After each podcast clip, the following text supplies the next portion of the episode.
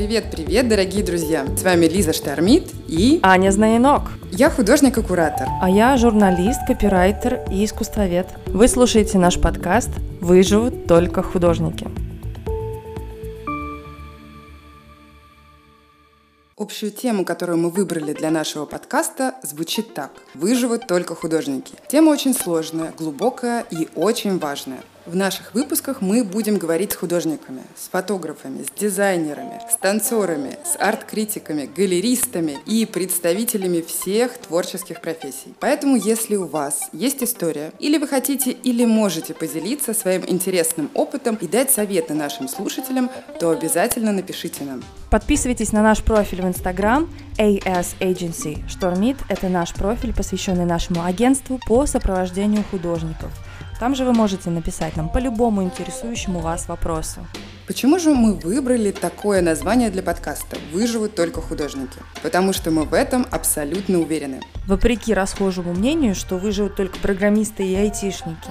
Выживут художники, потому что искусство вечно. Этот подкаст, как и вся наша работа, посвящен поддержке всех художников и представителей так называемой креативной индустрии.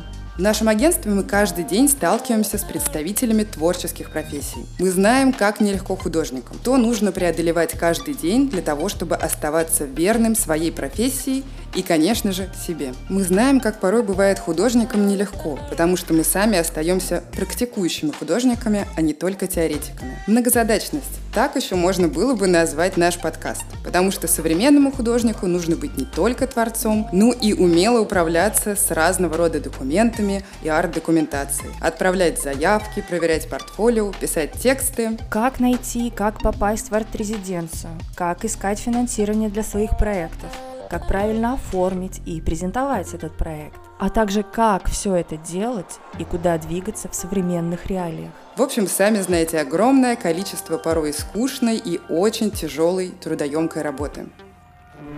Первые два выпуска нашего подкаста мы решили сделать ознакомительными, чтобы вы узнали о нас немного побольше. Без лишней скромности рассказать вам о нас самих, о нашем опыте, о том, что и как мы делаем в Европе – и начнем мы с Лизы. Лиза штормит. Э, Лиза, привет!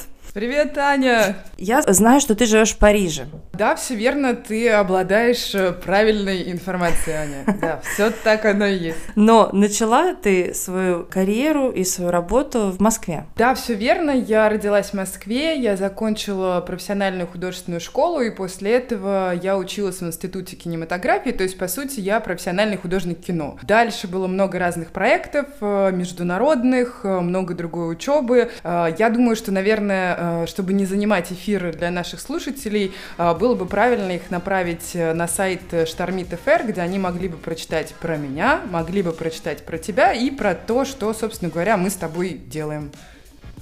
Не было никогда такой глобальной цели уехать жить куда-то в Европу или в Америку, куда-то вне Москвы? Или была?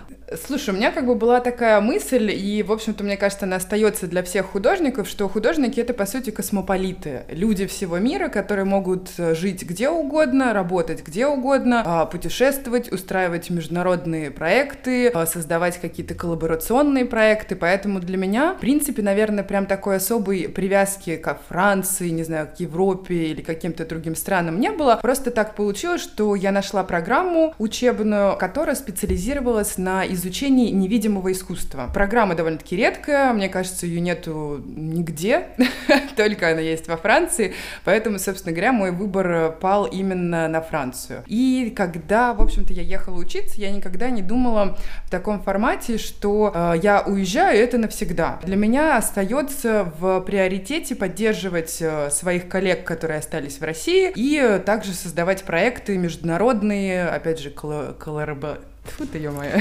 Коллаборационные. Коллаборационные. Вот.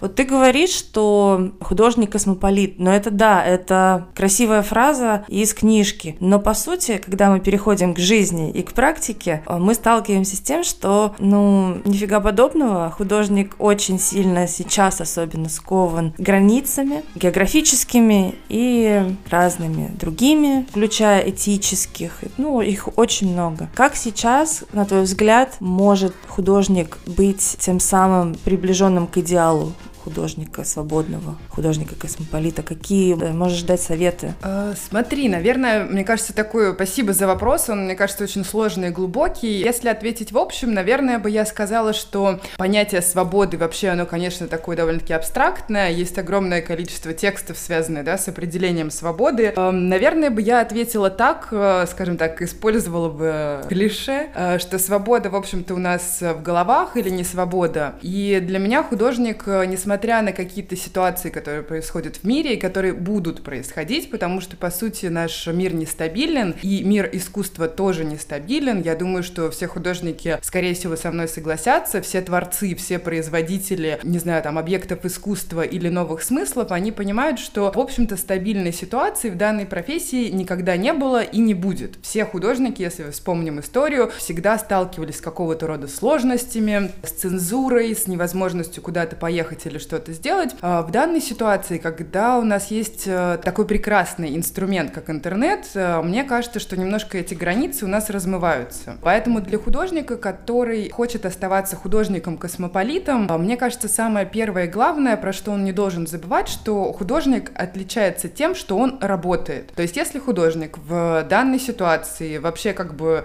не в данной ситуации, просто не будет работать, то по сути ему нечего будет показать. И вопрос Эм, презентации своих проектов, он всегда для меня тоже связан с контекстом, да, то есть как бы можно один и тот же проект показать в разное время, в разных локациях и привязать его чисто, скажем так, логически и через концепцию к данной ситуации. Иногда может казаться, что вначале проект может быть не совсем связан, не совсем уместен, но если сделать более глубокое исследование, то проект э, может э, подходить, э, например, к данному запросу куратора на какую-то выставку или там, например, на музейное исследование. Поэтому здесь лично для себя я не вижу каких-то, скажем, таких прямых э, сложностей, которые должны возникать у художника. Нужно понимать, что времена проходят, и, э, собственно говоря, какие-то сложности пройдут, появятся новые. Поэтому очень важно и ценно работать. Пройдут, скажем так, не очень стабильные времена, а для кого-то, наоборот, эти времена являются стабильными, да, например, для художников, которые занимаются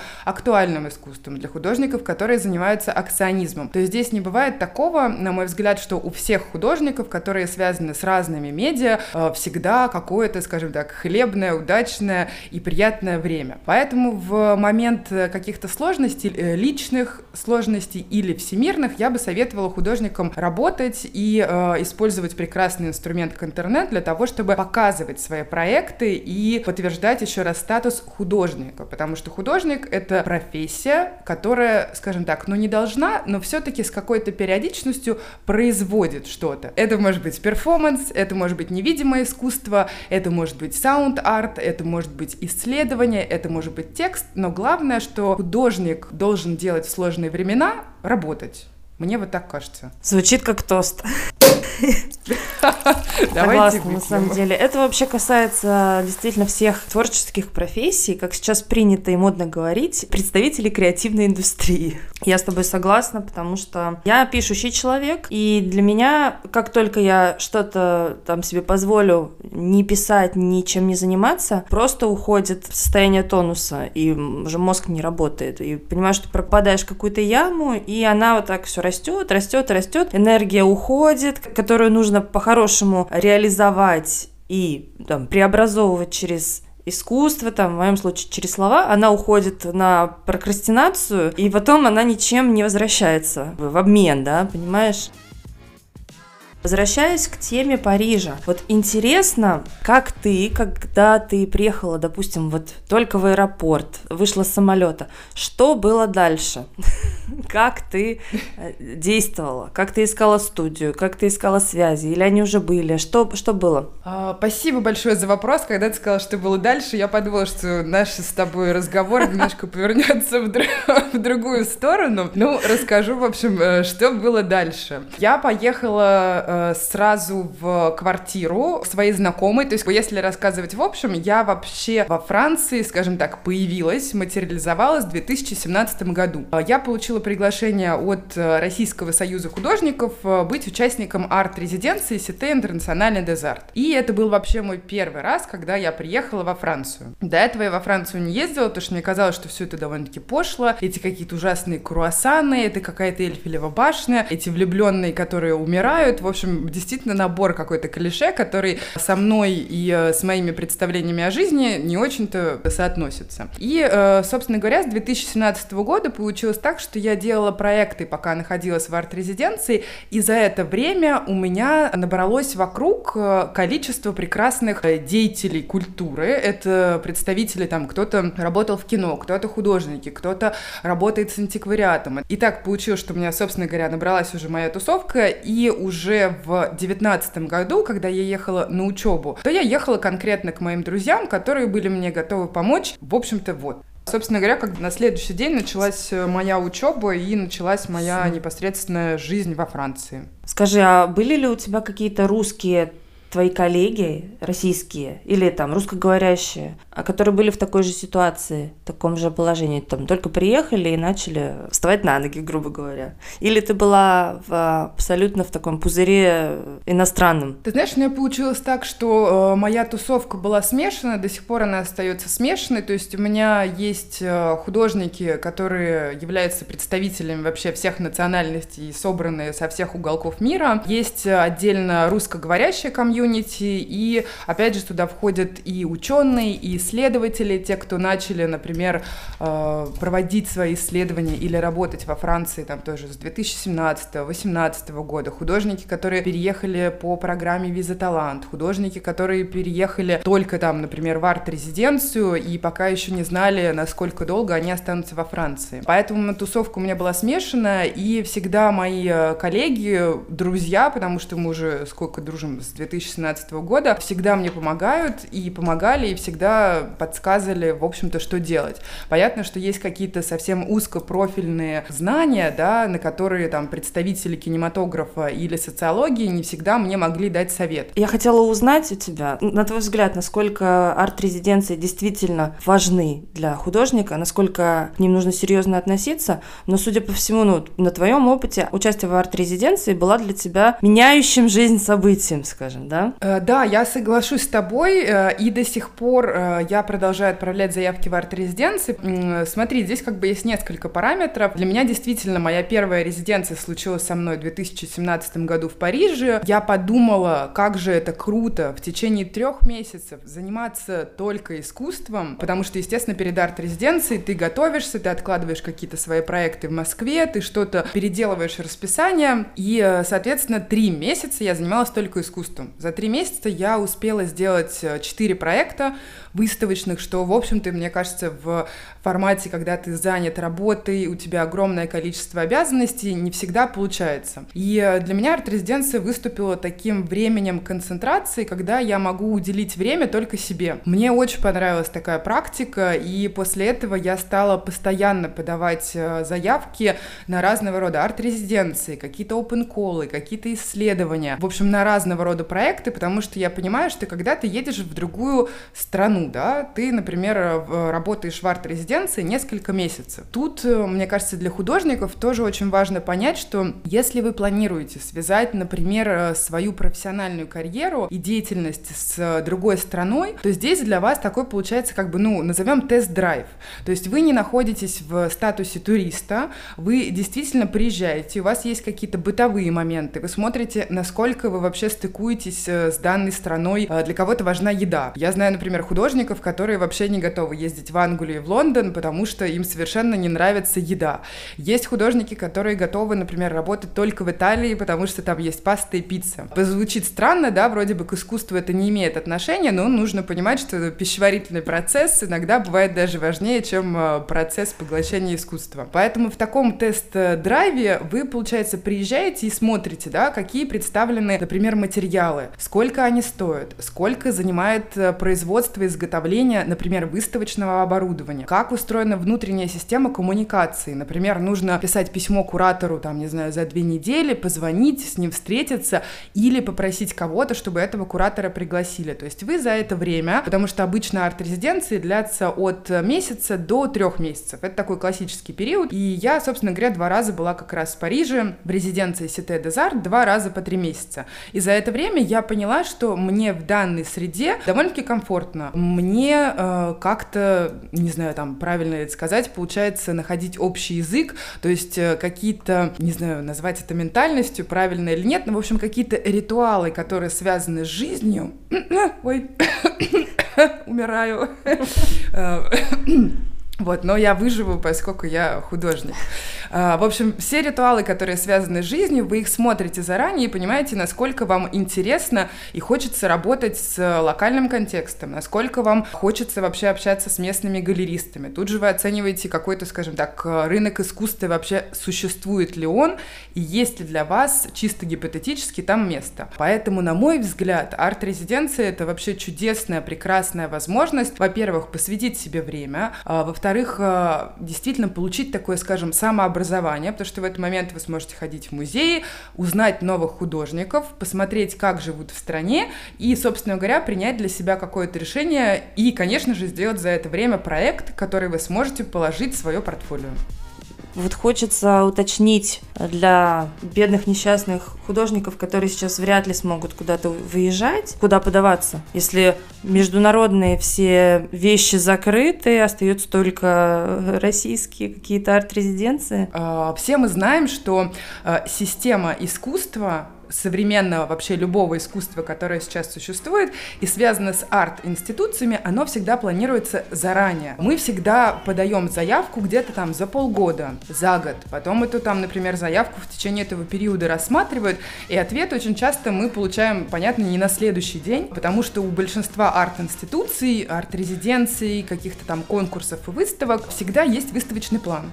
То есть, соответственно, как бы даже если сейчас э, у вас, например, нету какого-то количества количество работ, нету нового проекта, то у вас есть отличная возможность подготовить этот проект и начать его отсылать в, опять же, в те проекты, которые будут вам подходящими. Про это обязательно бы я с тобой тоже отдельно поговорила и рассказала, как э, выбрать правильный проект. И если говорить про другую сторону вопроса, про вообще как бы арт-резиденции, какие-то запреты для посещений, мы точно понимаем, что есть э, количество стран, которое не прекратило культурные программы, которые работают с российскими российскими художниками. Поэтому, мне кажется, опять же, я бы дала тот же самый совет, что на самом деле нужно просто продолжить работать, смотреть э, на дружественные страны и на те проекты, и, может быть, на ту географию, на которую раньше вы не обращали внимания. Там может открыться тоже огромное количество возможностей продолжить работать и пробовать отсылать туда заявки. Понятно, что в данной ситуации никто не может гарантировать, э, что э, вам ответят положительно, но здесь есть всегда такой э, Э, скажем так, крючок, да, как бы такой самообман, когда ты начинаешь списывать э, неправильно и не очень качественно подготовленный проект, э, что тебе отказали и не приняли этот проект только из-за какой-то там современной ситуации, предрассудков или каких-то ограничений. Поэтому лучше работать, работать хорошо и, да, стараться, мне кажется, куда-то двигаться. Очень важно, Аня, ты упомянула про российские арт-резиденции. Они у нас развиваются последнее время время. На мой взгляд, есть э, небольшой список арт-резиденций, которые лично мне нравятся и в которых э, я принимала участие, и куда бы я советовала нашим художникам обязательно попасть. Поэтому стоит продолжать работать э, и отправлять заявки.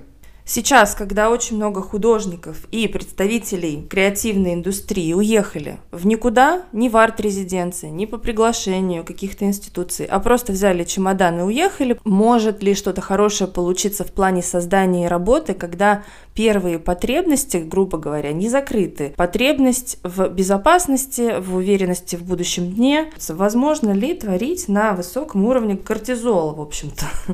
Ты знаешь, я бы ответила, что э, переезд он в любой ситуации всегда является, скажем так, травматичной историей, травматичной, потому что у тебя происходит э, смена картинки повседневной стопроцентная. Ты сталкиваешься с огромным количеством нового непонятного. Могу рассказать только, опять же, как бы на своем опыте, когда я переезжала, и мне нужно, например, было там э, идти в полицию регистрироваться, что я приехала, да, как бы, что я здесь. Потом, например, делать страховку, потом как-то там платить э, вот за свет, потом искать студию, студию, потом подаваться там в союз художников, потом делать какие-то бумажки. На мой взгляд, э, это всегда в любой ситуации будет довольно-таки сложным. Понятно, что можно в какой-то ситуации попробовать подготовиться немножко получше, да, э, по крайней мере во Франции это точно связано с языком. И э, опять же, как бы, когда ты едешь в Англию, в большинстве случаев мы все, ну, как бы там худо-бедно, но все равно как бы на английском языке разговариваем, и понятно, что большая часть художников, которые работают с современными, да, какими-то дискурсами и вообще существуют в поле современного искусства, и, естественно, они говорят хоть на базовом английском. Поэтому здесь, с одной стороны,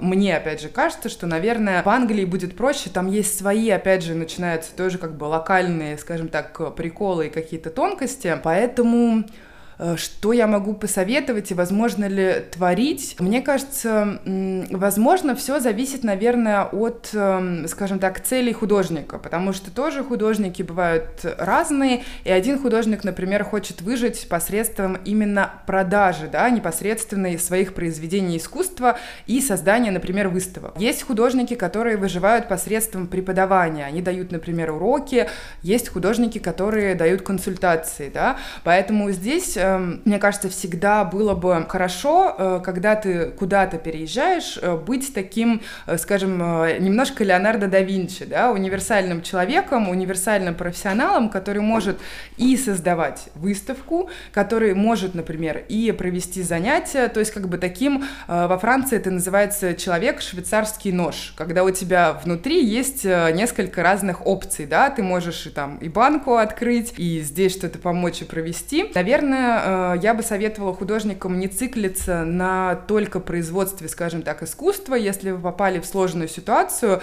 и если действительно там, да, необходимо зарабатывать деньги и как-то пытаться адаптироваться, нужно понимать, что в тот момент, когда вы уезжаете, пересекаете границу, в любой ситуации вы начинаете, в принципе, все с нуля и сначала. Иногда даже как бы это бывает, скажем так, э, немножко откат, потому что у вас была карьера, например, вы работали, не знаю, там, в Москве или там в Петербурге, Петербурге делали какие-то выставки, которые были очень актуальны, были понятны, вы продавались в онлайн-галереях, участвовали в биеннале, и тут вы, собственно говоря, нужно действительно это понимать и принимать, что вы переезжаете в пространство, в котором вы, по сути, еще неизвестны. Понятно, что у вас могут быть какие-то связи, например, с галереями, э, могут быть какие-то друзья-коллеги, но э, мне кажется, в такой ситуации главное себя не ругать, потому что нужно понимать, что переезд — это всегда смена контекста и это очень сложно, и к этому нужно привыкнуть. Поэтому, насколько возможно творить, э, опять же, зависит лично от художника, потому что для многих художников как раз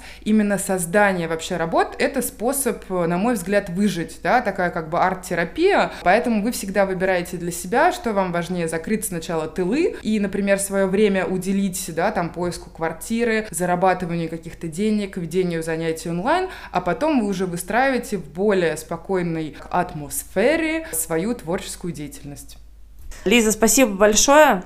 Спасибо да. большое, Аня, э, за твои прекрасные вопросы. Э, в следующий раз я буду очень рада поболтать с собой. Э, с... Видишь, как, бы, как, как в этот раз хочу поболтать сама с собой. Э, Аня, спасибо тебе большое за прекрасные вопросы. В следующий раз э, я бы очень хотела поговорить с тобой, обсудить историю твоего переезда. И очень бы я хотела обратиться к нашим слушателям. Э, я точно знаю, что у нас огромная аудитория художников и профессионалов из творческой индустрии, которым было бы интересно послушать и узнать про какие-то, скажем, прям насущные, прям актуальные, животрепещущие вопросы, которые связаны, может быть, с документами, документами, может быть, с финансами, может быть, с взаимодействием с арт-институциями, а может быть, с подачами заявок. А, поэтому я бы хотела обратиться к нашим слушателям, э, чтобы они присылали нам вопросы. Так э, подкаст будет более полезным, правильным. Э, в общем, мы постараемся рассказать с тобой вместе и осветить и подсветить какие-то очень важные темы и сможем приглашать гостей, которые будут в формате эксперта давать какие-то более узконаправленные ответы на вопросы наших слушателей. Спасибо всем огромное и пока-пока. Спасибо, пока. Пока, пока, пока. Ка-ка-ка.